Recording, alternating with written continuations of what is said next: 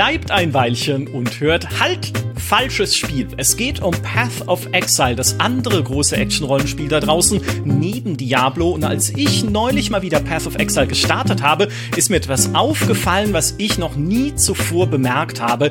In meinem Postfach im Account lag eine neue Nachricht und da stand Herzlich willkommen zur Path of Exile Beta. Und diese Nachricht war vom 25. Juli 2012.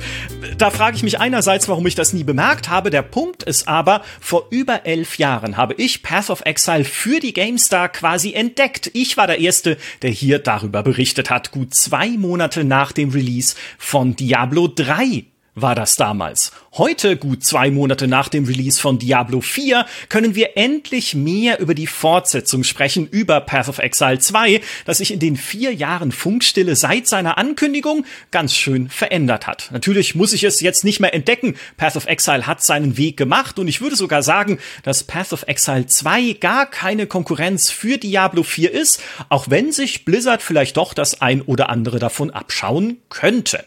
Was genau und wie wir die Pläne für Path of Exile 2 finden. Das diskutiere ich jetzt mit dem Deckard Kane des Diablo 4 Livestreamings, der aber auch schon über 3000 Stunden Path of Exile gespielt hat und trotzdem sagt, ich bin immer noch ein Noob. Herzlich willkommen, Jesse Rocks. Hallo, hallo, hallo. Ja, also mit 3000 Stunden hat man genau die Einstiegshürde in Path of Exile. Ich glaube, da kommen wir noch mal drauf zu, weil es ist nicht ganz so leicht, sich da reinzufinden, muss man sagen. Und so wie du sagst, das Spiel gibt's ja schon einige Jahre. Es hat sich mhm. Extremst erweitert. Also das ist auch der enorme Vorteil an Path of Exile und ich hoffe auch etwas, was sie ins BOE 2 übernehmen werden, weil wir wollen ja ein wachsendes Spiel haben. Definitiv ja. Ich sage immer, Diablo 4 oder überhaupt die Diablos sind Spiele, die spiele ich am Abend nach einem stressigen Tag zur Entspannung. Weißt du, da kommst du so heim und denkst dir, ach, was mache ich jetzt noch zwei Stunden, bevor ich ins Bett gehe? Schnetzel ich ein paar Monster, vielleicht finde ich ein gutes Item, vielleicht auch nicht. Ich habe trotzdem Spaß, das Gameplay ist flüssig und ich habe einen schönen Abend. Path of Exile ist das Spiel, wo ich mir einen Tag für nehmen muss und sage, ich will jetzt auf die Fresse kriegen. Weißt du, ich meine? Also so es richtig. Auf jeden Fall. Also Spiel also PoE ist so ein Spiel, das startest du um neun Uhr morgens und nicht am Abend. Also genau. man muss wirklich was sagen, also die Community sagt ihnen auch immer, wenn ihr zwei, drei Stunden habt, dann startest du nicht Pass of Exile, weil die zwei, drei Stunden musst du ja schauen, was sich geändert hat und wie du deine Klasse weiterentwickelst. Da gibt's ja so ein wunderbares Tool im Internet, dieses Pass of Building, wo du deine Klasse lädst und dann wird es simuliert. Also dann weißt eh schon, was mhm. los ist. Ne? Wenn man was braucht, was meine Klasse simuliert für den nächsten Schritt, ja, dann wird schon mal sehr, sehr spannend, würde ich sagen. Ja, und sich dann auch, ich habe es ja jetzt auch eine Weile lang nicht gespielt gehabt und sich jetzt einen Überblick zu verschaffen darüber, was ist eigentlich jetzt neu drin, insbesondere beim Crafting. Also Crafting in Path of Exile ist ein, eine eigene Wissenschaft ist das, das mit all den Möglichkeiten. Das ist das Endgame. Also Crafting ja. ist das absolute Endgame von Path of Exile und das ist unglaublich, was da möglich ist und wie viel Variationen das gibt und dass eben dementsprechend die guten Items ja fast unbezahlbar sind. Das muss man ja auch sagen. Also spieletechnisch. Ja, ja wie lange warst du ja. nicht mehr drin? Weil ich war nicht mehr drin tatsächlich seit 2022, Anfang 2022. Oh, wenn schon mit einer Jahreszahl anfängt, wird schon schwierig. Dann ja, und schon ist vorbei. Schon ist vorbei. Ja, und dann, ja, es ist immer noch cool, dann irgendwie eine neue Liga anzufangen. Die Seasons von äh, Path of Exile bringen ja immer diese Herausforderungsligen. Jetzt die Crucible Liga, wo du so Waffen-Upgrades Die habe ich äh, noch, die, die habe ich gespielt. Da bin ich noch mal wieder reingegangen, weil es war auch bei mir jetzt. Ich habe mal zwei, drei Ligen ausgelassen, auch mhm. aus zeittechnischen Gründen, weil es ist eben so, wenn du nur eine Woche Zeit hast, ist ein bisschen knapp für BOE und ist ein ganz cooles System, muss ich sagen. Also, aber es wird halt, du denkst dir, Freunde, irgendwann müsste doch mal ein Ende erreicht haben, aber es wird immer komplizierter. Also dann geht's wieder ein bisschen runter, dann wird's wieder schwieriger und eben bei der Liga, ich habe da so die eigenen Leute, da kriege ich ein richtiges Briefing, bevor wir in die Liga starten, so das ist neu, wir haben dir schnell sieben mhm. Seiten zusammengeschrieben, dann geht's los. Aus den 60 Seiten haben wir für dich sieben gemacht, weil du liest ja nix und dann geht's los, das ist deine Klasse und go. Ja, es ist wirklich, ja. also es ist was ganz anderes, muss man sagen. Ja, hier sieben Seiten die wichtigsten Infos. Wie findest du denn jetzt ähm, Diablo 4 Season 1, gerade im Vergleich zu dem, was Path of Exile mit seinen Seasons bisher gemacht hat? Ist natürlich ein unfairer Vergleich, weil Path of Exile läuft jetzt seit 2013 war dann der offizielle Release und Diablo 4 hat jetzt erstmal seine zwei mhm. Monate mhm. oder drei Monate dann. Ja, also es ist, sich. ich sag mal so, es ist eine softe Season im Verhältnis zu dem, was man mit PoE gewohnt ist. Also der Vergleich zwischen Path of Exile und Diablo 3 kam ja auch immer das ist eine mhm. PoE-Season, das ist eine Diablo 3-Season, dann hast halt drei Seiten gegen 30, blöd gesagt. Und das wird auf jeden Fall spannend werden. Also ich fand jetzt die Season nicht so schlecht und hoffe, dass Diablo 4 die Zeit nutzt, um mal das Kerngame stabil zu machen, weil es ja. sind noch sehr viele Kinderkrankheiten drinnen, auch was Balancing, Bildvielfalt und so angeht. Und dann können sie aufsetzen. Und ja, das ja. werden wir sehen. Also ich habe von der ein oder anderen Quelle gehört, dass wir wohl Endgame-Inhalte erst ab Season 3 bekommen. Oh, aber jetzt äh, ist, ja, ja, ja, aber trotzdem, ja. Ne, also wenn du denkst, okay, ich glaube, es steht drin, 17. Oktober endet jetzt Season 1, dann kommen nochmal ja. 13 Wochen drauf und dann sollte Season 3 kommen, dann sind wir, glaube ich, schon im nächsten Jahr.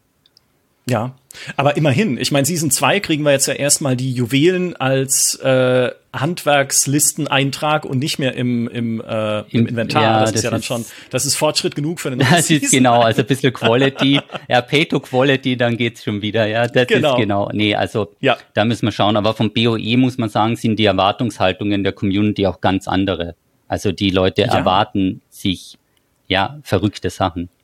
Ja, ich habe das Gefühl, die Erwartungshaltungen schmelzen aber ein bisschen ineinander, wenn man sich Diablo 4 anguckt, weil ich muss auch sagen, ich finde Season 1 an sich ein interessantes Experiment. Ne? Es liefert jetzt nichts, was komplett neu wäre, was das Spiel umkrempelt. Es trägt nichts zum Endgame bei, diese Monsterherzen zu suchen. Aber es ist zumindest, ne, okay, sie überlegen sich halt, was könnte Sockeln noch sein? Was für eine Mechanik kann man noch drumrum bauen? Und sind die Leute halt bereit, für besondere Items, die man sockeln kann, auch wieder eine andere Art von Farming zu machen? Ne? Also wir haben ja schon mal gesagt bei uns im Talk, diese Seasons sind so Mini-Betas, mit denen sie halt einfach bisschen Sachen austesten können. Und insofern, es ist nett animiert dann mit den Herzen. Es gibt die neuen Events ein bisschen mit diesen was heißt, was sind das, so, solchen Blasen oder ja, so, genau, die man also da von den, genau, muss? dass man das genau. so mitnehmen kann. Es ist ein, es ist, ich glaube, dieser Beta-Test ist ein ganz guter Vergleich. Es wird jetzt nicht gleich in das Kerngame mitgenommen, aber es wird mal ein bisschen vorgefühlt, was funktioniert. Und das haben sie sich sicherlich ein bisschen vom Pass of Exile abgeschaut, weil Pass of Exile garantiert ja auch nicht, jedes Season-Thema wird nicht übernommen sondern es wird ja, ja, auch mal durchgespielt, dann wird es getestet, dann sieht man, eskaliert es, dann wird es überprüft, überarbeitet und kommt dann erst später mal in den Verlauf rein und das fallen auch wieder Season-Themen raus. Also das muss man auch dazu sagen. Und somit hast du halt ein Spiel, was wirklich kontinuierlich gut wächst und die Spielerschaft hat. Und wenn man mal so wie ich ein paar Stunden drin ist und dann nur mehr die Neuerungen lernen muss, dann kommst du mhm. auch mit ein, zwei Wochen gut zurecht, sage ich mal. ja, das, dann bist gut dabei. Das ist quasi wieder ein neues Tutorial. Genau, so, ja. so zum Einüben musst du wieder ein paar Stunden ja. mitnehmen. Ja, ist ein bisschen, ich, wenn ich das mit Strategiespielen vergleichen darf, ist ein bisschen wie Europa Universalis 4 zu spielen oder, weiß ich nicht, StarCraft oder sowas. Ne? Europa Universalis musst du auch erst noch mal studieren, was in den letzten fünf Patches irgendwie dazugekommen ist, wenn du eine Weile nicht gespielt hast. StarCraft bist du halt einfach drin, das erklärt sich von selber. Und ungefähr so äh, äh, hält sich das auch mit den, mit den beiden Spielen. Jetzt haben sie ja mehr gezeigt von Path of Exile 2. Endlich, 2019 ist es schon angekündigt worden, ursprünglich. Dann war vier Jahre lang so gar nichts. Ja, ein bisschen Gemurmel. Auf dem Summer Game Fest dieses Jahr gab es endlich mal wieder so ganz kleines bisschen Gameplay zu sehen, aber ohne große Erklärungen. Und jetzt auf der ExileCon haben sie ja, man kann fast sagen, Path of Exile 2 neu angekündigt, weil es jetzt im Gegensatz zu früher ja kein so ein Fortsetzungs-Add-on-Hybrid mehr sein soll. Das sollte sich ja ursprünglich das Endgame auch teilen mit Path of Exile 1. Jetzt haben sie gesagt, oh mein Gott, wir ändern so viel an der Balance und so viel an verschiedenen Mechanismen. Wir würden alles kaputt machen, wenn wir das als ein Spiel beibehalten würden. Jetzt wird Path of Exile 2 ein eigenes Spiel. Wie fandst du denn, was sie da jetzt angekündigt also haben? Also ich muss sagen, mich hat das mega überrascht, dass sie das als eigenständiges Spiel, ich war so in meinem Gedanken, war das immer so, jetzt kommt das als riesiges Add-on, setzt ja. sich oben drauf auf das Spiel, wird dann ein paar Neuerungen reinbringen und das kommt Ende des Jahres. Das war so in meinem Kopf und es wurde auch so ein bisschen kommuniziert, auch von den Testphasen und dann dachte ich mir so, okay, jetzt bringen sie ein eigenes Spiel, die Close Beta kommt nächstes Jahr und das Spiel erscheint Ende nächstes oder übernächstes Jahr. Und dann mhm. denkst du so, ja, ist noch weit, aber wo man dann gesehen hat, dass ich muss sagen, die Präsentation fand ich persönlich und auch eben große Teile meiner Community, wir haben das nachgeguckt, weil das war ja mitten in der Nacht, das ist ja am anderen Ende der Welt. Also das ist halt nur was für die Leute, die lange wach sind. Aber ja da muss man sagen, also die Art der Präsentation mit dem Live-Spielen fand ich sehr, sehr cool, weil es einfach ungeschnitten ist und nicht irgendwie was vorbereitet ist, was durch zehn Abteilungen abgenommen wurde und die, das Vertrauen, wir möchten jetzt hier keine Namen nennen, sonst müssen wir das rauscutten, aber was, es gab ja schon mal Trailer, wo Sachen zu sehen waren, die dann im Spiel gar nicht enthalten waren. Und das mhm. ist natürlich dementsprechend alles raus. Und das muss ich echt sagen, also ich beneide den jungen Mann nicht, der da gespielt hat gegen den Boss und gestorben ist, während ihn 300.000 Leute live zugeschaut haben. Ja, das fand ich halt ein bisschen hart, aber mhm. also die, der Community hat sehr gut gefallen und mir auch und auch die Art und Weise, was sie da vorhaben, das klingt sehr spannend und könnte wahrscheinlich auch das ein oder andere Spiel im Genre inspirieren, dass mal diese Cooldowns rauskommen, weil das war absolut ja. richtig. Warum soll ich den Großteil meiner Zeit warten, bis ich eine Taste drücken darf? Und das ist echt, ja. finde ich, ein sehr, sehr guter Ansatz und sorgt für mehr Spieldynamik, Spielfluss. Ja, und das ist ja auch ihr wesentliches Ziel, glaube ich, gewesen mit dieser Präsentation, auch zu zeigen, wir können Spielfluss. Das war ja früher auch berechtigterweise einer der Vorwürfe natürlich immer in Path of Exile, nicht nur die Komplexität auf der einen Seite, aber es fühlt sich halt auch nicht so responsiv und flüssig an wie ein Diablo. Man kann es immer schwer in Worte fassen, wenn man über Spielfluss spricht, was genau es bedeutet. Der Maurice hat gesagt, der Monstermetzel-Spaß ist in Diablo höher als in Path of Exile, weil so es, es genau, es, es ist dieses Trefferfeedback und so, es genau. ist genau um ein paar Prozent weniger als in Diablo 3, weil wenn ich in Diablo 3 rausgehe, die Taste drücke, du kriegst den direkten Response und beim anderen denkst du so, ah, hat das jetzt gehittet, es fühlt's nicht so richtig und das wäre ein riesiger genau. Erfolg für BOE, wenn sie dieses Gefühl übertragen könnten, ja. Genau. Die Haptik sozusagen ah, okay. beim, beim Kämpfen. Beim Kämpfen, ja. Super. Das ist ja, echt, also das ist super, schwer. super schwierig auf jeden Fall und da gehen auch gigantische Ressourcen rein, das wirklich ähm, gut hinzukriegen. Und wenn du einen komplexen Aufbau hast, dass dann alle Skills, weil sie haben ja auch sehr viele Skills mit Bewegungen dann animiert, vor allem für Nahkämpfer ist das unglaublich wichtig. Also ich habe ja von den 3000 Stunden 1500 Stunden Wirbelwindbar abgespielt, wie man das halt als klassischer Diablo-Spieler macht. Und natürlich. Natürlich, ja, mit Reichweite. Und da hattest echt ganz oft mal das Gefühl, dass du wirbelst zwar durch, aber die Gegner werden nicht getroffen. Und das mhm. ist dann etwas, was echt auch am Spielspaß zehrt. Ja, genau. Du willst es, du willst es fühlen sozusagen, was du anrichtest. Und sie bauen ja viele Sachen ein, damit sich das auch insgesamt halt einfach responsiver anfühlt, wie das, äh, dieser Mönch, den sie gezeigt haben, hat ja einen Skill. Wenn du da direkt vor dich klickst, dann macht er halt quasi nur so einen Ausfallschritt mhm. und schlägt zu mit so einem Blitzangriff. Wenn du ein bisschen weiter wegklickst von dir, dann ist es halt so ein richtiger, ja, so ein, so ein Sprung vorwärts sozusagen, so ein Teleportsprung fast schon. Und er haut halt dann mit diesem Blitzding dazwischen. Einfach damit es sich noch mal klarer und responsiver anfühlt. Es ist wichtig, wo dein Mauszeiger ist. Ne? Und es fühlt sich dann halt wahrscheinlich auch, wenn man es ein bisschen gespielt hat, sehr natürlich an, zu sagen und diese Animation zu sehen und zu sagen, naja, okay, wenn halt ein Gegner direkt neben mir steht, dann hau ich dem nur meinen Stab ins Gesicht. Wenn er drei Meter weiter steht, dann mache ich da halt den, den Sprung und hau ihm dann meinen Stab ins Gesicht. Ja, es macht einfach mehr Sinn. Es von der Spielweise ja. her und auch vom Ablauf her macht das wesentlich mehr Sinn. Und man muss auch sagen, also ich weiß nicht, ob das immer ein bisschen absichtlich ist, weil sie schießen ja immer gern gegen Diablo das nutzen sie natürlich gern und bei Diablo hast du ja auch diese Ausweichrolle und hat dann einen ewigen Cooldown und du denkst dir so, ja, danke dafür. Und da war gleich der erste Satz, so, wir haben keinen Cooldown auf der Ausweichrolle und du kannst ja. so die ganze Zeit rumrollen. Und ich glaube auch, das wird etwas sein, woran sich die Community dann einfach mal gewöhnt. Dass die dann sagen, ja. wir wollen nicht diesen ewig langen Global Cooldown, hier das Rumwarten, wir wollen etwas Schnelles und etwas Dynamisches. Ja, das ist so gemein, finde ich. Gerade das mit der Ausweichrolle ist so gemein, weil sie daneben jetzt Diablo dastehen lassen, wie das, wie das Wartespiel sozusagen. Eigentlich soll doch Diablo das Spiel für den Spielfluss sein, aber wir haben jetzt keine Cooldowns mehr auf den allermeisten Skills. Also ein paar haben sie gesagt, muss, da müssen wir es einbauen, einfach aus Balancing-Gründen, aber die allermeisten haben keinen mehr, sondern nur Cast Time ne? also wo dann irgendwie halt eine Animation abgespielt werden muss, bis dann der Zauber kommt. Ne? Die Zauberin, wenn sie einen Meteor castet oder einen Kometen, wie es in das dauert ein bisschen dann, heißt, bis der landet. dauert halt. Mhm. Genau. Ähm, aber das ist mit der Ausweichrolle, dass sie halt sagen, okay, ihr könnt da rumrollen, wie ihr lustig seid, statt halt dann immer auf das Reload, mhm. auf den Cooldown warten zu müssen, wie in Diablo das ist schon ein bisschen Augenzwinkern Ja, das, ist, das machen sie schon immer gern, muss ich sagen. Aber ja. es ist auch, warum es auch nicht, wenn es dann wirklich so funktioniert. Man muss halt sagen, ähm, ja, absolut. Das ist, ich habe das zwei ja noch nicht gespielt. Ich habe auf der Gamescom dann die erste Möglichkeit, mal das wirklich anzuspielen, um es mal selbst zu testen. Und es wurde ja auch gesagt, dass die Demo-Version, ich glaube, wir kriegen das gleiche, was die jetzt in Neuseeland hatten, in der mhm. härteren Variante, als es ursprünglich im Spiel ist. Das dachte ich mir auch, so PoE in der härteren Variante ist ja eigentlich schon so ein Satz für sich. PoE ist ja schon hart. Wenn du stirbst, ja. verlierst du XP Jetzt werden die Bosse reloaded, das heißt, du musst immer ganz von vorne anfangen und hast keinen ja. Fortschritt, kannst dich nicht durchsterben. Also ich bin schon mal gespannt. Also die Community sagt zwar immer, sie hätten es gern härter, aber wenn es dann härter ist, dann wird groß gejammert.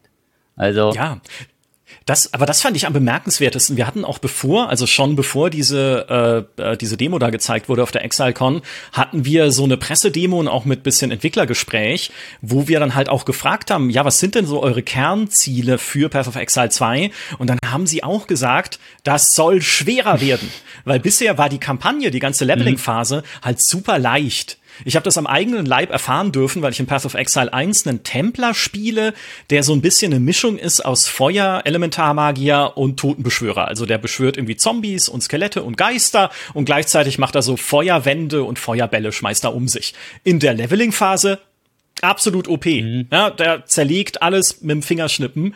Wenn ich ins Endgame komme, bin ich tot, wenn mich ein Gegner nur anguckt. Mhm. Also es ist absolut absurd. So einen Heist zu spielen in Path of Exile 1 mit dieser Klasse bedeutet wochenlang nochmal Foren lesen, um zu wissen, wie ich mich jetzt anders entwickeln muss, weil mhm. das, was ich habe, ist ungeeignet. Ist ungeeignet, dafür. ja, deswegen unterteilen sie das immer so gern, was der in Starter-Builds und Level-Builds, dann gibt's immer eine mhm. Angabe, mhm. man kommt damit bis zu den Maps, also durch die Kampagne durch und du schaffst vielleicht noch die ersten Karten, aber dann ist Ende Gelände und zwar dann ist wirklich, dann läufst du in eine Mauer und dann müsstest ja. du, wenn du jetzt deine Skillung hernimmst, dann müsstest du mal schauen, okay, jetzt brauche ich so und so viel Currency, um mir die Gegenstände zu holen, um alles umzubauen und zu reskillen. Das ist halt etwas bei BOE, also das wird im BOE 2 deutlich besser, auch mit den Sockel, dass das nicht mehr im Gear ist, weil sonst hast du das Problem mhm. im BOE 1, okay, ich habe eine Brustplatte, die ist six-linked, aber ich habe die falschen Farben. Jetzt kannst du dann anfangen, versuchen, die richtigen Farben zu kriegen oder die ist halt fünf Links und du möchtest noch einen Link hinzufügen und dann wird's halt super, super schwierig. Und ja, ich bin gespannt. Also ich finde das neue System sehr, sehr gut, dass man dann einfach den Slot hat und den Game dort reinsteckt und fertig. Ja, oh, dazu kommen wir gleich. Das fand ich nämlich auch sehr super, was Sie da gezeigt haben.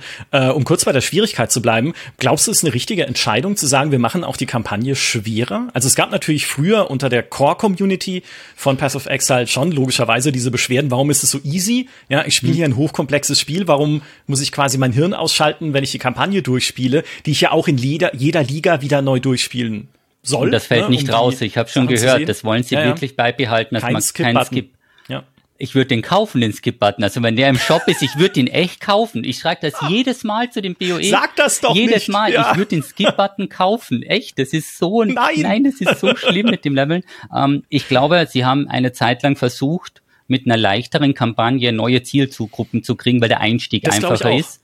Und jetzt haben sie aber gesehen, die Leute hält man nicht, weil dann laufen die halt später gegen die Wand.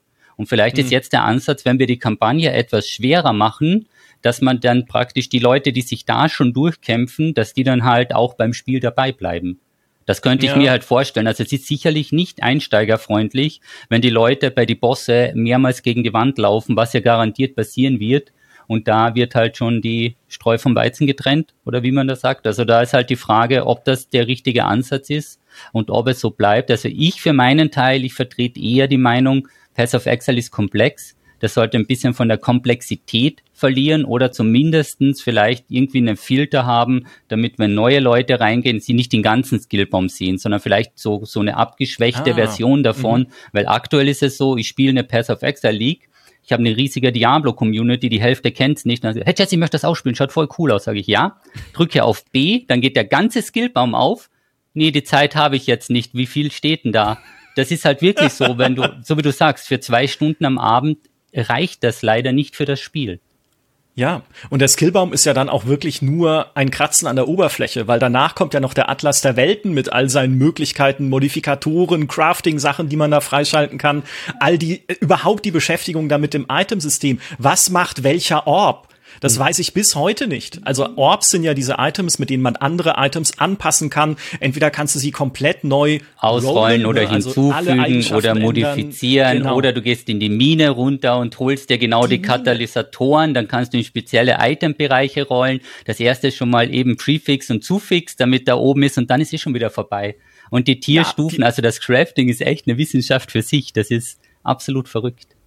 Ja, dir platzt der Kopf. Und deswegen hatte ich nämlich auch erwartet oder so ein bisschen gehofft zumindest, dass sie bei Path of Exile 2 dich, also sagen so, ihre Philosophie wäre eher, dass du sanft reingehoben wirst. So ein bisschen an die Spiel. Hand genommen für die ersten ja. Levels. Wirklich so ein bisschen geführt genau. praktisch und nicht so einfach mal dastehen und mach mal. Genau. Und das ist aber komplett nicht ihre Philosophie. Also eher sogar, wie sie gesagt haben, dann das Gegenteil. Nee, wir wollen halt noch mehr euch auf die Fresse geben, so ein bisschen, wo ich aber sagen muss, okay, ist immerhin bewundernswert konsequent, mhm. ne, dass sie sagen, so, das ist unsere Stärke, das ist das, was wir können, das wollen wir weiter ausbauen. Ihr bekommt ein cooles Action-Rollenspiel, aber ihr sollt auch was dafür tun, so ein bisschen. Ja, es ist so ein bisschen die Frage, ob sie nicht, ähm, weil PoE hat ja den Ruf, das härteste Game in diesem Genre zu sein und auch das komplexeste. Und wenn man da Schritte zurück macht, ob sie dann nicht Marktanteile verlieren dass du dann sagst, okay, wenn wir es jetzt ein bisschen, also einfach und einfacher machen, dann können wir gleich Diablo spielen. Oder, ja, ja, das auf jeden Fall. Oder man wird ja, eh ja. sehen, also Last Epoch wird ja dann, das ist ja so der geheime Favorit unter der Hand, das ist ein einfacheres BOE, kurz mhm. zusammengefasst und man wird sehen, ob das die Marktanteile holt oder halt auch die Spielerzahlen. Ja. Ey, Last Epoch, äh, da wollte ich jetzt gar nicht hm. groß drüber reden, aber hat ein Feature, was man jetzt zumindest schon mal ein bisschen hochhalten kann, dass das beide Spiele bräuchten eigentlich eingebaut, sowohl Diablo 4 als auch Path of Exile, nämlich Lootfilter. Das ist, also dass das einstellen kannst. Super Lootfilter. Ja, ich meine, BOE muss das halt extern runterladen. Genau. Aber das eingebaut ist echt ein ganz, ganz gutes Feature, ja. Und relativ ja. einfach, damit man sich da zurechtfindet. Und es hat ein mega gutes Crafting. Das ist auch, also das ist da gut dabei. Aber wir sind ja. bei BOE 2. Korrekt. Ich wollte noch kurz erklären, was Lootfilter sind für alle Leute, die das nicht kennen. Lootfilter bedeutet einfach, dass man die Beute, die droppt, ne, also all die Items, die auf den Boden fallen beim Kämpfen, sortieren und filtern kann. Man kann welche ausblenden, die man gar nicht haben möchte. Man kann welche farblich markieren, die man super dringend haben möchte, dass man sagt, okay, wenn jetzt ein Handschuh mit Intelligenzbonus fällt, dann muss der bitte pink eingefärbt sein, damit ich ihn sofort sehe, weil genau das brauche ich gerade. So, das macht man mit Lootfiltern. PoE 2, genau. Ähm, eine Sache, ne, du hast es gerade schon gesagt, äh, die neuen Skill Gems, also wie Skill Gems jetzt funktionieren, dass man sie nicht mehr in Ausrüstung einslottet, sondern in so ein ja, wie heißt denn das? Skill, Skill-Menü. Skill-Menü, Skill-Buch oder ja. irgend, genau so etwas, also dass man halt dort die hinzufügen kann das sieht auf jeden Fall sehr spannend aus und dass man die auch beim Finden, da gibt's ja diese unidentifizierten Orbs und da kannst du den Skill dann drauf tun. Also das klingt jetzt nicht nach viel, macht aber, glaube ich, doch einen ganz, ganz großen Unterschied dann, ob man die Sachen findet oder nicht. Ja, voll. Also ich gehe äh, fest davon aus, dass sich das ganz anders anfühlen wird und halt nochmal, also als sie das gezeigt haben, habe ich wirklich so gedacht, das war der Klickmoment, wo ich echt Bock gekriegt habe auf das Spiel, weil ich halt natürlich wie alle, die äh, Path of Exile spielen und viele, die so Action-Rollenspiele spielen, super gerne an der Bild bastle. Ne? In Path of Exile fast schon muss ich zu viel machen, weil sonst habe ich irgendwo keine Schnitte mehr.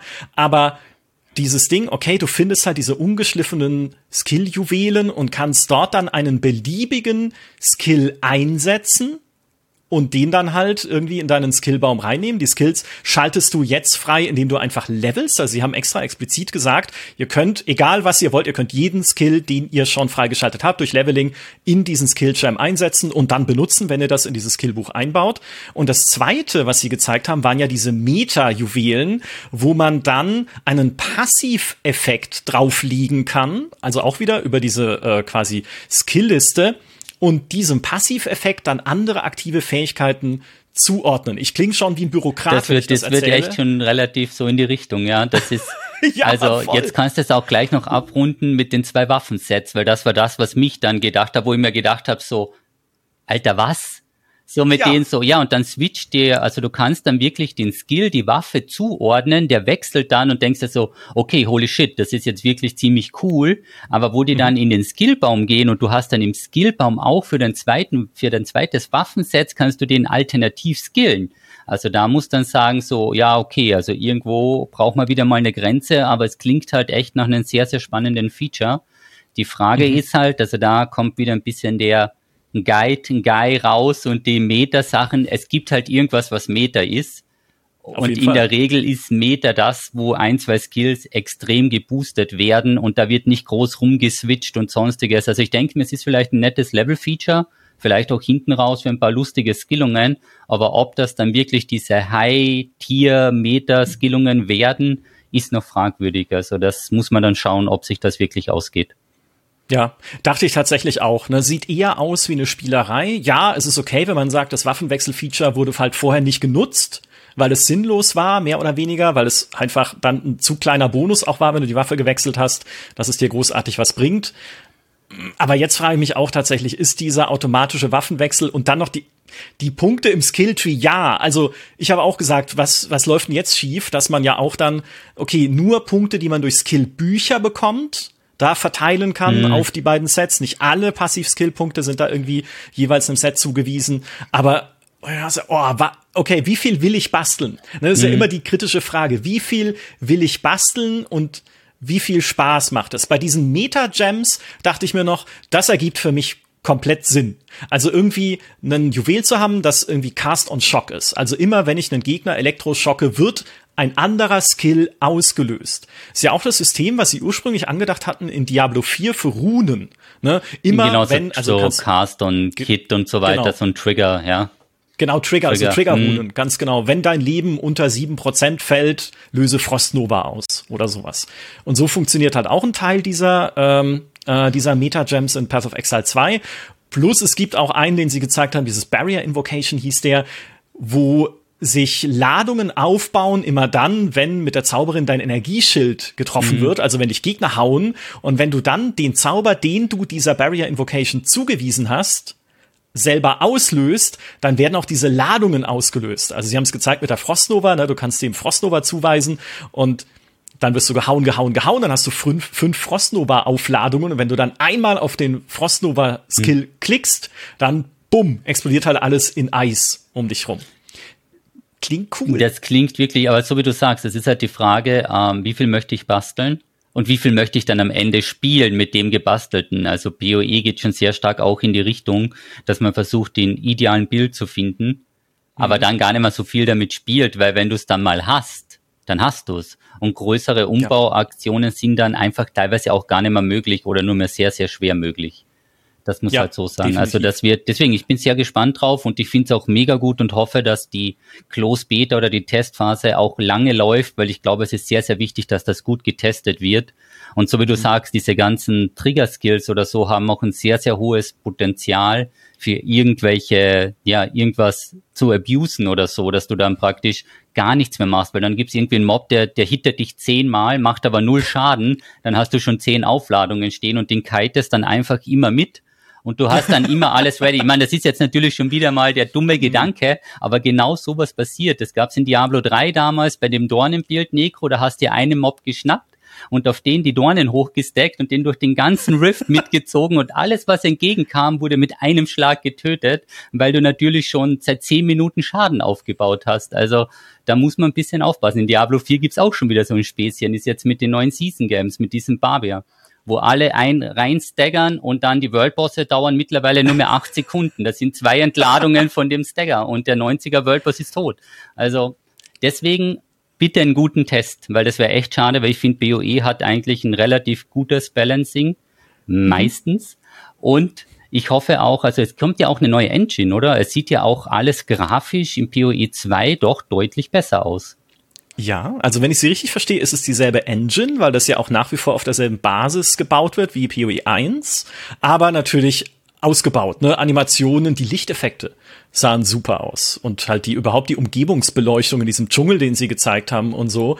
Also, ähm, aber das ist ja auch der Teil des Upgrades, sage ich mal, den man erwartet, wenn da eine 2 dahinter steht. Also wenn sie jetzt noch mal mit 1 Ach zu 1 so, du meinst, wenn es jetzt zehn Jahre ist, da erwartet man mal ein paar Schritte? Minimal vielleicht. Minimal ja. vielleicht, ja, aber das hat ja auch wieder die Frage eben, wie das performance-technisch dann auf den Systemen läuft, weil ich kenne es halt von mir, ich habe einmal so ein Minion-Bild gespielt und wenn du so 70 Minions hast, dann zieht's deinen Computer in die Knie. Also das mhm. ist eben das ist die Sache, das wird dann im hinteren Verlauf raus, aber das hoffentlich, die werden das schon gut gut austesten. Was sagte ich bei Diablo 4 auch und der Memory Leak ist immer noch eine DFGIF, noch immer nicht, der 4090er Diablo kackt die immer noch ab, also zieht sie immer noch weg, also okay. Also irgendwann kommt's. Aber eben, also optisch, so wie du sagst, die Belichtungseffekte und auch die Effekte, die man so gesehen hat jetzt mit Frostnova oder auch dieses Shield, was sich da um den Magier bildet, was nur so aus oh ja, Wasserpartikel sind oder mhm, so, mhm. das sieht echt sehr, sehr gut aus. Also ich glaube auch, ich glaube sechs neue Klassen kommen, das ja. wird spannend. Also der Druide, das hat mich schon ein bisschen angelacht, muss ich sagen. Also wo der so, so verwandelt da sah. Mhm sah gut aus. Also es hat auf jeden Fall hohes Potenzial. Ja, ich mag auch diese Idee, dass äh, wenn du jetzt so Casterwaffen hast, so Magierwaffen wie ein Stab oder sowas, dass sie eingebaut quasi kostenlose Zauber haben, also nicht mehr eine, eine Nahkampfattacke oder sowas, die kein Mensch benutzt oder auch eine Fernkampfattacke. Niemand braucht das auf den Casterwaffen. Jetzt bringen sie so eine unique Fähigkeit einfach mit. Äh, was sie da gezeigt haben, war dieser Unleash-Zauber, eine der wenigen Fähigkeiten mit Cooldown. Also mhm. die kannst du nicht ständig äh, spammen irgendwie. Aber wenn du die halt benutzt, dann löst du den nächsten Zauber dreifach aus, ah, nachdem du ja. die aktiviert hast. Mhm. Genau, und wenn du dann halt irgendwie Komet ausgerüstet hast und benutzt es, und dann fallen halt drei mhm. Kometen auf den Boden, statt nur einem. Und da wird es ja hoffentlich noch mehr solche Fähigkeiten geben, die dann so eine Magierwaffe haben kann, wo ich dann auch wieder denke, okay, Vielleicht dann auch wieder spannend fürs Thema Waffenwechsel, ne, wenn ich irgendwie erst die eine Fähigkeit auslösen möchte, dann die andere, da schnell dann hin und her zu schalten. Muss man halt aber tatsächlich sehen, wie sie das balancen. Also ich glaube, wie das so dann genau, wie das dann auch ja. eben funktionieren wird. Und PoEs, was ich persönlich ein bisschen schade finde, ist, dass du im Path of Exile im Gruppenspiel hart gepunished wirst. Also PoE ist ein hm. Spiel, wo du nicht wie in Diablo sagst, ich lade mal schnell drei Leute ein, ihr braucht ungefähr das gleiche Level und dann schaffen wir es schon. Also im PoE, wenn da dazu lädst, das wird so viel härter, das Spiel. Also du brauchst echt eine gute Gruppenkonstellation wirklich schon und wirklich mit Vorbereitung, weil ansonsten geht da nichts. Ja, Mal gucken, ne? Erst recht jetzt, wenn äh, du hast es vorhin schon erwähnt, wenn die Bosse resettet werden, dann könnt, auch in der Kampagne. Dann kann es schwierig werden. Und die Bosskämpfe, die man da jetzt eben gesehen hat auf der ExcelCon, die sahen nicht so leicht aus. Also das haben sie eh gesagt. Da gab es auch so ein paar Wettern zu merken, die Fähigkeiten, wenn du zweimal stehen bleibst, bist du sowieso tot. Also das könnte spannend werden, vor allem für die Hardcore-Spieler wird das sicher spannend. Ja, ich fand es früher aber tatsächlich, da habe ich mir immer gedacht, in PoE 1, das ist zu einfach, ne? Weil früher war es ja dann so, dass wenn du einen Bosskampf gemacht hast und im Kampf gestorben bist, bist du vor der Tür respawned und der Boss ist geschwächt, einfach verletzt mhm. geblieben, geschwächt geblieben, genauso wie du ihn zurückgelassen hast. Äh, wo ich immer dann, ja, okay, das ist ja witzig, ja, okay, äh, passt halt nicht zu ihrer Philosophie. Jetzt ändern sie das aber es kann halt dazu führen, dass du jetzt schon in der Leveling-Phase gegen Wände läufst. Das war so ein bisschen meine größte Angst, gerade wenn man jetzt halt dieses Ganze gebastelt hat mit den Skills. Du hast natürlich wahrscheinlich, also definitiv Crafting, wieder, dass sie drumrum bauen werden, haben sie jetzt noch nicht so super viel von gezeigt, aber wir können davon ausgehen, dass es auf jeden Fall schon zum Launch Crafting-Optionen geben wird, die sie dann auch weiter ausbauen, dann mit den Seasons. Also, wird es jetzt möglicherweise schon in der Kampagne so Mauern geben, auf die ich pralle, so wie jetzt in PoE 1 mit dem Endgame? Weil das wäre, hm, ich, ich weiß nicht, das wäre ein ungutes Gefühl. Ja, es irgendwie. ist halt die Frage, ob du die dann outgieren kannst, die Bosse. Weißt du, ich meine, dass du dann sagst, okay, ja, hm. der Boss ist für Level 30, ich bin mit 28 drüben, ich sterbe. Ich gehe noch mal raus, ich farm noch mal ein paar Level und gehe dann halt zwei, drei, vier Level höher und dann wird der Kampf deutlich einfacher. Also das ist ja meistens so der Fall. Wenn die jetzt mhm. natürlich so tödliche Mechaniken haben, die man lernen muss, blöd gesagt, dann könnte es ein bisschen schwierig werden, ja. Hm. Sie sind ja auch nicht so lesbar wie die von Diablo, zumindest was man in der Demo gesehen hat, weil es ja unter anderem keine Markierung gibt für AOE, also für Flächenschaden. Ne, wenn der Boss irgendwie mit seinem, wenn es Diablo wäre und der Boss haut irgendwie mit seiner Steinsäule auf den Boden oder sowas, dann würde ja da so eine rote Fläche eingeblendet, die sagt, bitte geh da jetzt nicht hin. Genau, ja, genau, ja, wo man das sieht, ja, oder es nicht. fängt schon so an, so zu brodeln und du denkst, ja, okay, da bleibe ich jetzt nicht drin stehen. Ähm, ja. Da musst du halt wirklich dann schauen, auch in welche Richtungen das geht. Also ich bin sehr gespannt. Eben, und wie wir es in der Live-Demo gesehen haben, der hat ja auch zwei Anläufe gebraucht bei dem Boss mit seinem Mönch und da denkst du auch so, okay, der hat das sicher davor schon mal gespielt, hoffe ich, bevor er es live vor hunderttausenden Leuten spielt und auf einer Messe, wo tausend mhm. Leute zuschauen und so. Und das war trotzdem knapp, ja. Ja, Finde ich aber auch nur konsequent. Erinnert mich an damals die Präsentation von The Witcher 3, wo sie eine halbe Stunde lang auf irgendein Monster draufgehauen haben. Auf so ein Bossmonster, weil sie gesagt haben, gegen das wollen sie jetzt kämpfen. Mhm. Und haben es halt auch nicht kaputt gekriegt. Aber hey, so ist es dann halt. Dann ist ne? es, also genau, dann, das ist dann eine realistische so. Darstellung. Die, die Frage ist, ob da eben PoE so ein bisschen in diese Richtung von Elden Ring und so mit den Bosskämpfen geht. Wenn du keine Cooldowns mehr hast, die Kämpfe, es ist auch immer so eine Frage, dauern die zwei Minuten, drei Minuten, fünf Minuten, weil der Kampf mhm. gegen den einen Boss hat doch ein paar Minuten gedauert. Kann man jetzt mhm. nicht mit Diablo vergleichen, wo die in Diablo 3 die Bosse im Vorbeigehen einfach gestorben sind. Also man muss sich ein bisschen umstellen, aber ich bin schon sehr gespannt, also was da auf uns zukommt. Und ich glaube eben die Trennung der zwei Spiele war sicher die beste Entscheidung. Die Frage, was ich ein bisschen kritisch sehe, ist mit den Seasons oder den Leaks, weil sie wollen ja mhm. das genau zeitversetzt haben. Dann hast du so sechs bis sieben Wochen für die für BOE 2 und dann kommt im BOE 1 die nächste League, dass die Leute praktisch zwischen BOE 1 und 2 hin und her hüpfen. Aber ja. wer die Zeit hat, also das ist ja mal ganz was anderes. Ja, das habe ich mir auch gedacht. Das ist also ich hätte es nicht mal ihnen angekreidet, wenn sie jetzt sagen würden, PoE 1 bekommt weniger Seasons. Könntest du ja mhm. sagen, okay, wir machen jetzt nur noch zwei im Jahr oder sowas. Aber dass sie trotzdem in der Frequenz weitermachen wollen, macht mich fast schon ein bisschen misstrauisch, weil man, also sie müssen ja den Fokus setzen auf PoE 2. Sie haben ja auch gesagt, daran arbeiten jetzt, glaube ich, über 100, 100 genau, Leute. Das PoE 1 Team sind so um die 20, 20 aktuell. Aber also kriegen sie beide wirklich auch dann weiter auf Jahre hinaus parallel betrieben mit gutem Content. Ja, qualitativ ja, hochwertigen Sachen muss man sagen und nicht irgendwas genau. Schnelles. Genau. Und das genau. sehe ich auch ein bisschen schwierig. Vor allem dann auch von den, eben von den Spielerzahlen her, ob sich das dann auch wirklich lohnt, weil natürlich die, die viel PoE spielen und gerne spielen, aber irgendwann lutscht dich das Game dann halt auch aus. Und wenn du jetzt sagst, okay, ich habe jetzt sechs, sieben Wochen im PoE 2 gespielt, dann bist eh schon bei 100, 200, 300 Stunden, weil du musst ja viel mhm. spielen, mhm. um dann wieder ins andere zu hüpfen, schwierig.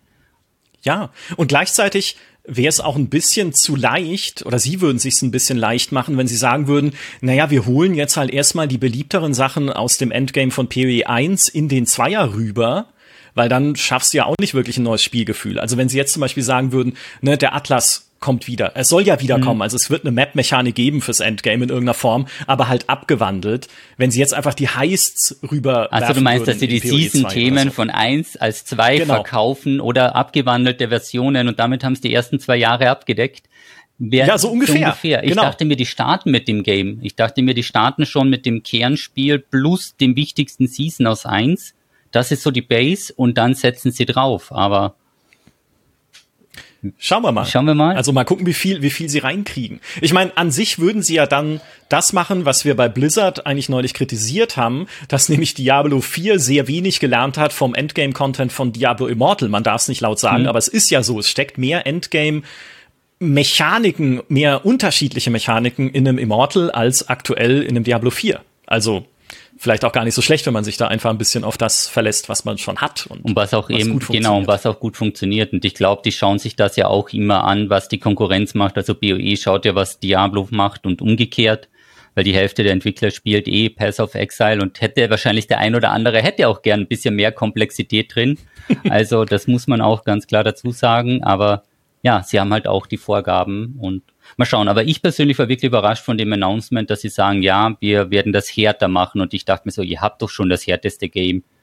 Was wollt ihr denn da noch schwerer machen? Natürlich, man kann auch ein koreanisches Farmgame spielen, wo du beim Crafting mit einem Prozent dein Schwert, was du 300 Stunden einfach verschwindet, weil es ist fehlgeschlagen, draufkaut, zerbrochen, schade, versuch's doch nochmal. Also natürlich diese Art und Weise von Spiel geht's auch noch beim Crafting mit Fehlschlägen und dann ist die Ausrüstung hin. Aber ich denke mal, so ist BOE, glaube ich, auf einem guten Wert. Was mich persönlich noch überrascht hat, ist, dass man Gold gesehen hat als Ressource. Ja. Weil da ja. denkst du so, Moment, werdet ihr nicht das Crafting vom Einser übernehmen, so wie du gesagt hast, mit den Orbs, Chaos Orbs, wo man es praktisch zum Craften und zum Traden mhm. verwendet. Weil jetzt mittlerweile farmt man ja die Divine Orbs und nehmen wir die Exalts, weil die, der Umrechnungsfaktor sich geändert hat.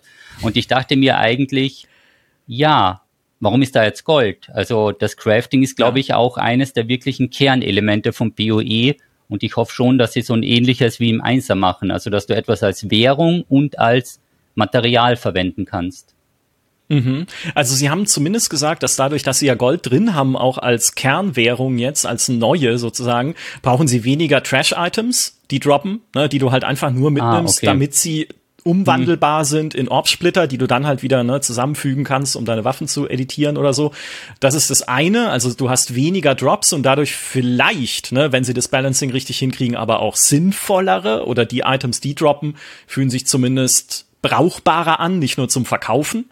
Das andere, was sie ändern wollen, ist der Chaos Orb, weil der bisher in PoE 1 ja dazu da war, ein komplettes Item neu zu rollen. Also du hast dann einfach ein Item gehabt und dann hast du einen Orb dann hast du auf und dann waren neue Werte. Das war dann mein, genau. das war mein Crafting. Ich habe das in einer Season äh, getestet und zwölfeinhalbtausend Chaos Orbs später hatte ich die perfekte Axt. Ja. Also zwölfeinhalbtausend Chaos drauf. Nur, ich bin stundenlang da gesessen und habe nur mit tausenden Chaos die Werte geändert. Bis halt, also, weil du, du sagst ja, du rollst das Item und dann ist halt die Frage, wie hoch die Wahrscheinlichkeit ist, dass du von diesen sechs Werten vier triffst und den noch gut. Tja, ja. 12.500 ja. ist die Antwort. Also dauert ein bisschen. Okay, cool. Ja, ich guck in PoE 1 eh nur noch, wie viele Skillslots sind in dem Item und dann rolle ich drauf, was ich möchte. Ne, ansonsten, klar kannst du die Slots auch wieder ändern und so anpassen, die Links zwischen den Slots ändern und haben anpassen. Die, Aber haben die war's. was dazu gesagt, ob sie an ein Auktionshaus denken? Weil das ist mein erster Meistersatz immer im Pass of Exile 1, vor allem mit dem Currency Flipping. Ne? Wenn du etwas groß oder klein machen möchtest oder eine gewisse Map brauchst, damit den Atlas freispielst, das ist so mühselig, über das externe Tool zu gehen ja. und dann 10, 20, 30 Leute anzuschreiben, bis wer genau da ist und Zeit hat, dich einlädt, um dir das Item zu geben. Ja, fürchterlich. Äh, sie haben gesagt, das bleibt so. Oh. Ich habe auch gedacht, das Handelssystem ist das echt, wo man denkt, wie kann es heutzutage noch sein, ne? dass ich mich, es ist immer in die eigene Website, mhm. aber auf der Website einlogge, um andere Items von anderen Leuten sehen zu können und den dann ein Whisper zu geben. Die Whisper, mhm. genau diese Flüsterfunktion zu nutzen, statt dass man halt einfach Weißt du, jedes Online-Spiel kriegt es doch hin, dass Leute zumindest ein eigenes Ladenangebot irgendwo hinstellen. Selbst in Fallout 76 kann ich einen Laden ins Ödland stellen, dass da Leute einkaufen können, wenn ich offline bin. Mhm. Und Path of Exile hat es noch nicht. Hat es noch nicht. Aber vielleicht kommen vielleicht sie noch zur Vernunft. Ich glaube, das ja. liegt ein bisschen auch, um den Bots entgegenzuwirken. Ja, das, das ist sein. also, glaube ich, eines der Hauptgründe. Ich glaube nicht, dass sie es mhm. technisch nicht hinkriegen würden, so ein WoW-Auktionshaus oder sowas Einfaches hinzumachen, sondern es ist wirklich, glaube ich, damit diesen Bot-Accounts und so ein bisschen Einhalt ja. geboten wird, weil es gibt ja auch genügend Seiten, externe Seiten im Pass of Exile, wo man Currency kaufen kann und mhm. das macht es dann natürlich spannender. Aber das, das ist etwas, was mich jedes Mal ärgert, sobald ich an einen gewissen Punkt komme und dann eben genau diese Situation habe, ich bräuchte noch ein paar Karten. Ich kaufe ja. die mal schnell und dann Whisper, Whisper, AFK, AFK, nicht online, nicht online, AFK. Und dann denkst du so, so Freunde, das wird meine erste ja. Frage, glaube ich, an den Chris werden, wenn der ein Interview hat, sage ich so, hallo, ich bin der Österreicher, warum gibt's kein Auktionshaus? das ist so. Ja, ist das so. Ist so ja. ja. Ja, verstehe ich. Ich verstehe es auch nicht. Vor allem gerade, weil ja äh, Hack and Slays so Effizienzspiele sind. Ich will doch nicht erst mit 20 Leuten reden können, bevor ich dann wieder in den Dungeon gehe, sondern ich will so schnell wie möglich in den Dungeon. Je länger die Wege, siehe mhm. Diablo 4 mit seiner Open World, je länger die Wege in den Dungeon, wo dann die Items droppen, desto äh, desto brodelnder vor Wut werde ja, ich Ja, genau, ja, umso, also je länger die Downtime, umso wütender wirst du, genau. was ja deine Zeit ist und da sind halt echt so ein paar Sachen dabei. Und wenn dann wer ein perfektes Item hat, das du haben möchtest und der kommt nicht online und du brauchst einen Tag und whisperst den in jede Stunde, aber er geht einfach nicht online, tja, dann bin ich ja. gespannt. Aber mal schauen, wie das BOE 2 löst. Also kein Auktionshaus, ja. haben sie das gesagt. Also sie, wir haben konkret gefragt, okay, wird es neue Handelsfunktionen geben? Und sie so, mh, hm, wir sehen kein Sehen wir jetzt aktuell nicht. Mhm. Ja, genau, warum, warum denn? Genau, so voll überrascht. Alles, ne? So, warum? Was, was redet ihr da? okay. Aber hey, also wie gesagt, kann auch sein, dass sie da noch was zurückhalten für später. Du hast es schon gesagt, die Beta startet nächstes Jahr im Juni und es soll dann frühestens Ende des Jahres kommen. Also es will ja auch noch ein bisschen was zum Ankündigen geben, dann in der Zeit. Mal gucken, was sie noch machen. Ähm, was ich vielleicht noch als Handelsfunktion vorschlagen würde, wäre, sie haben ja gezeigt, dass man NPCs äh, herbeiteleportieren kann jetzt, damit man nicht selber in die Stadt zurück muss. Einerseits, wenn sie dir bei Quests helfen sollen, also wenn du irgendwie einen Questgeber hast, dass man beim Questziel ist und dann geht ein Portal auf und er springt raus und macht irgendwas. Aber wenn sie eh diese Funktion drin haben, warum da nicht einen Händler herbeirufen und warum nicht, wenn es es gäbe, einen Auktionshaus-NPC herbeirufen, über den du dann direkt diese Handelsliste aufrufen kannst. Damit ich zumindest, also selbst wenn sie es dann weiterhin über eine Website machen, dass ich dann zumindest einen NPC da habe und sagen kann, okay, zeig mir das Angebot, mm, dass dann im Browser das aufgeht. Mm, ja, genau, dass es dann genau. so aufgeht oder dass es halt wirklich auch mal ins Spiel geholt wird, ohne dass man ja. extern raus muss und so weiter. Genau. Und, ja, das also ein bisschen Komfort. Bisschen Komfort wäre auf jeden Fall noch, ja. Also da muss man sagen, also von diesen Quality-Sachen, da müsste BOE wahrscheinlich ein bisschen nachziehen Ansonsten gibt's mhm. eh eben mit einem Loot-Filter und so läuft das soweit schon ganz gut, aber ich bin schon gespannt. Das am meisten ist man, glaube ich, eher auf den, ähm, ja, auf den Metzelspaß und wie es ist, ohne Cooldowns oder nahezu ohne Cooldowns zu spielen. Und natürlich dann auf die Bossfights. Also da mal schauen, wenn das zu ja. hart wird. Mal schauen. Ich glaube auch, dass die Gamescom, da gibt's ja die Demo-Möglichkeit. Und mhm. da bin ich schon mal gespannt, wer es da. Da werden es wohl ein bisschen Feedback einsammeln und dann bin ich mal gespannt, wie, geduldig die Leute da sind dann mit dem Feedback, wenn der so sagt, ja, ich habe jetzt 20 Minuten gespielt, aber den ersten Boss nicht bezwingen können. So, was soll denn das? Ja, das ist halt das echte Path of Exile Erlebnis. Gibt's gibt's äh, von deiner Seite noch andere Wünsche jetzt, weil du halt auch PoE 1 sehr gut kennst, an den zweiten Teil, die über das hinausgehen, was sie bis jetzt gezeigt haben? Ähm, momentan nicht. Ich würde nur gern mal die anderen Klassen eben sehen, die noch fehlen, denn also auch vielleicht mit so einer Showcase-Demo, wo mal eine halbe Stunde oder so wirklich gespielt wird. Und dann wäre es halt echt vielleicht gut gewesen, ein paar Sachen mal aus dem Endgame zu sehen. Weil BOE fairerweise fängt ja, ich sage immer, BOE fängt da an, wo Diablo aufhört. Weil der erste Level-Part ist eh langweilig, bis du mal die Skills und so hast. Also bei Diablo 3 war es halt so. Und dann wird's immer besser und besser. Und ich hoffe schon, dass dieser super starke Endgame-Part. Also im, im Endeffekt ist es ja, du hast die Möglichkeit, unterschiedliche Sachen zu machen und unterm Strich kriegst du fast die gleiche Belohnungen raus. Weil ob ich jetzt mhm. Maps laufe oder in die Mine runtergehe oder den Tempel oder heißt, ich werde für meine Zeit ungefähr gleich entlohnt. Mal ein bisschen mhm. mehr, mal weniger. Dann gibt's die Leute, die die super Strategien haben und so. Natürlich gibt's die, aber im Endeffekt es nimmt dir nichts. Und in Diablo 4 ist es halt jetzt so, du machst Albtraum-Dungeons oder gar nichts, weil Helltides mit den neuen Kistenpreisen lohnt sich jetzt nicht mehr wirklich. Und da hoffe mhm. ich, dass BOE 2 dieses Feature mit aufgreifen kann und auch schon zum Start mit guten Endgame punktet einfach. Ja. Also wirklich punktet, muss man sagen, weil das ist das, worauf sich die Leute, darauf läuft hinaus bei dem Spiel und nicht auf den 10 Stunden Level-Part.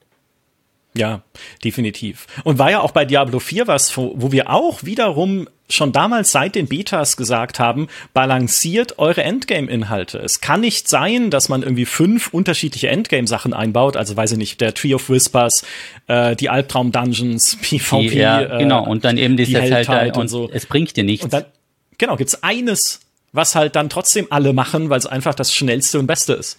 Also dann brauche ich auch keinen bunten Strauß an Endgame. Dann reichen mir die Nephalem Rifts aus Diablo 3. Das, das wäre das also, wäre genau das. Und man muss auch sagen, also bei BOE 2 haben sie jetzt, das hat mich auch ein bisschen stutzig gemacht, weil es hieß ja 600 Monstertypen, 100 Bosse und, und, und. Diablo 4 haben es auch mit 150 Instanzen verkauft und ich laufe jetzt vier die vier gleichen immer wieder, weil die sind die effektivsten und das Layout sieht immer gleich aus oder sehr, sehr stark. Also Mhm. Das, deswegen, das würde ich dann gern auch mal selbst sehen und selbst spielen. Ja, immerhin bei den, bei ihren über 100 Bossen, die sie dann in der Kampagne drin haben, sagen sie zumindest, dass alle davon wirklich einzigartig sein sollen. Ja, große Betonung auf sollen, also mit eigenen Taktiken und auch besonderen Belohnungen. Was ich wiederum cool finde, dass sie, ne, wenn du halt einen optionalen Boss hast auf irgendeiner Map, wenn du den legst, dann kriegst du halt auch was dafür. Sie haben gesagt, unter anderem. Da höre ich schon wieder so ein bisschen diese MMO-Aspekte, Sidequesting und so. Da höre ich schon wieder ein bisschen, ja. das hört sich nicht für mich nach Story Skip geradeaus bis zum Endgame durch. Das hört sich für mich so an, lass uns doch in den Wald ganz zum Ende gehen. Da wartet noch ein Boss ja, aber in das der mag Höhle. Ich. Ja, ja, Na, pass auf, aber wenn da ein Boss in der Höhle ist, der mir dann einen permanenten Statbonus Ja, dann muss ich den auch machen. Dann, dann hau ich den auch ja, um. Also ich, für 20 Punkte Intelligenz mehr oder sowas auf meinem Templar. Sofort. Easy, ist ein Deal, ist ein ne? Deal, ja. Ähm, ja, aber dann ist es auch anders wiederum wie bei Diablo, wo halt alles austauschbar ist, muss man ja auch sagen. Ne? Da gibt's ja keine Loot-Tables für die Bosse, also dass die bestimmtes Loot fallen lassen. Es gibt keine, okay, in den Dungeons kriegst du halt einmal den Aspekt, den du freischalten kannst, dann den legendären. Aber sonst gibt's wenig Grund, warum ich den einen Dungeons machen sollte und nicht den anderen. Ja, stimmt, ja. Also der einzige Grund ist die Mobdichte und die XP, die am Ende rausfallen. Ja, und wie, Mathe. wie viel Backtracking, ja. also wie oft ich zurücklaufen muss, was mich da nervt, dass im Endeffekt die Stoppuhr-Variante im Endeffekt, so schnell wie möglich ja. durch den Dungeon. Die Excel-Tabelle. Die Excel-Tabelle, ja. ja. ist so, ja. Ja, su so bitter es ist. Habe ich jetzt eigentlich schon erklärt, was sie am Chaos Orb ändern? Ich glaube nicht. Ich sammle jetzt gerade nur die losen Fäden okay. noch zusammen aus unserem Gespräch. Was sie nämlich ändern ist, dass der Chaos Orb jetzt in Zukunft in PoE 2 nur noch einzelne Eigenschaften austauscht am Item, also an einem seltenen Item, damit du halt nicht mehr das komplette Item ändern kannst, weil das halt seltene Itembeute zu austauschbar macht. Mhm. Weil du hast sie gefunden, dann hast du Chaos Orb draufgeschmissen, beziehungsweise 1250 mhm. Chaos Orbs. Und dann wird's halt immer und besser. Das war ja, das verstehe ich. Game, ja, das dein ist dein Game, ja. Genau. Und okay. jetzt ist es halt so, okay, dieses Item, so wie es in Diablo ja auch zum Teil ist, hat irgendwie vier brauchbare Stats und einen unbrauchbaren. Ich reroll es mal, mal gucken, was ausgetauscht mhm. wird. Und ähm, ja, so ein bisschen wie die, äh, wie der, wie heißt es in Diablo 4? Okkultist? Okkultist. Mystikerin was in Diablo 3. Ja, der genau. Okkultist, genau, wo man einen Wert neu rollen kann und dann kommt aus einer gigantischen Affix-Tabelle einer von 37 Werten und have fun. Und jeder weitere Klick kostet dich doppelt so viel Gold, ja. Ja, aber das ist halt geradlinig wenigstens. Da weiß ich halt, was ich krieg, mhm, ne? Stimmt, ja. im Vergleich zu den ganz vielen Möglichkeiten, die du halt hast im Path of Exile. Dafür hast du da deutlich mehr Vielfalt. Ich bin sehr gespannt. Also ich, wie gesagt, es ist für mich würde ich nochmal wiederholen, kein Konkurrent im Vergleich zu einem Diablo 4. Es sind unterschiedliche Spiele und ich bin happy drüber, um das auch mal so zu betonen, dass es die beiden Spielarten halt auch gibt. Ne, Diablo 4 als eher ein entspannteres Hack and Slay. Du sagst Sicherlich absichtlich eins, nicht das Wort muss. casual, weil das so ein bisschen negativ behaftet ist, gell? dass man die Leute. Es ist ja auch nicht, also genau, immer wenn man casual sagt, ist es gleich abwertend. Mhm. Ich will es aber ja nicht abwerten, weil ich habe echt viel Spaß damit. Und ich darf mich selber nicht als Casual-Spieler bezeichnen, weil sonst werde ich von YouTube gesperrt. Ah, okay, okay. okay. ähm, nein, also mhm. die, der, der Punkt ist eher zu sagen, ne, es ist ja nicht Casual, es steckt ja auch eine gewisse, äh, ein gewisser Grad an Komplexität drin, die Paragon-Bretter und so weiter. Also es ist aber halt ein Spiel, was ich nicht erst studieren muss. Ne, bevor ich dann wieder loslege. Und es ist aber genauso schön, dass es auf der anderen Seite auch das gibt mit Path of Exile. Und dann halt noch mal verschärfter. Genau, das ist, eben, das ist, glaube ich, ganz wichtig, das mitzugeben, dass die, weil die Community basht immer gern gegen Anon, gegen die 4 oder Path of Exile, was besser ist. Am Ende des Tages kann man sehr froh sein, dass man diese zwei Spiele im Genre hat, weil es einfach die, die, ja, die Zielgruppe abdeckt. Und ich habe letztes Mal ja. gesagt, es ist auch Path of Exile super froh über den erfolgreichen Diablo 4 Start, weil es neue Leute in das Genre holt und die Leute, die dann, so wie du sagst, die dann Diablo 4 gespielt haben und sich denken, ich hätte es gern ein bisschen schwieriger, was ist eine Alternative zu schwieriger, landen garantiert bei BOE. Ja. Und und die können sich ja auch gegenseitig befruchten. Also man sieht jetzt schon, ne, Diablo hat schon die Flüssigkeit des Gameplays bei PoE befruchtet. Auch in PoE 1 haben sie ja schon viel getan in der Vergangenheit, was damit der Flow besser wird. Er ist nicht auf demselben Level mhm. wie bei Diablo, aber sie haben sich zumindest ein bisschen bemüht, das besser zu machen. Und auf der anderen Seite kann halt auch in Diablo 4 rübergucken zu Path of Exile, wo nicht nur die Paragon-Bretter mhm. definitiv inspiriert mhm. wurden von dem Talentbaum, von dem Passiv-Skill-Tree in Path of Exile, sondern auch jetzt zu gucken, okay, was kann man lernen, konzeptionell, aus den Sachen, die im Endgame gut funktionieren? Warum spielen Leute denn so gerne sowohl die Mine als auch die Heists, als auch die Maps? Naja, weil sie halt am Ende alle sich ordentlich hm. belohnend anfühlen und nicht eine Sache irgendwie überflüssiger ist. Und, sowas. und weil man halt die Möglichkeit glaube, halt hat, sich auf das zu konzentrieren, was ich möchte. Weil wenn du dann zwei exakt. Seasons spielst, und ich mache es halt oft so, dann spiele ich eine Season mit der Mine und den Maps und eine andere Season halt mit den Maps und mit einem anderen Endgame-Inhalt. Und ich habe gefühlt, steigst du immer gleich gut aus. Ja, exakt.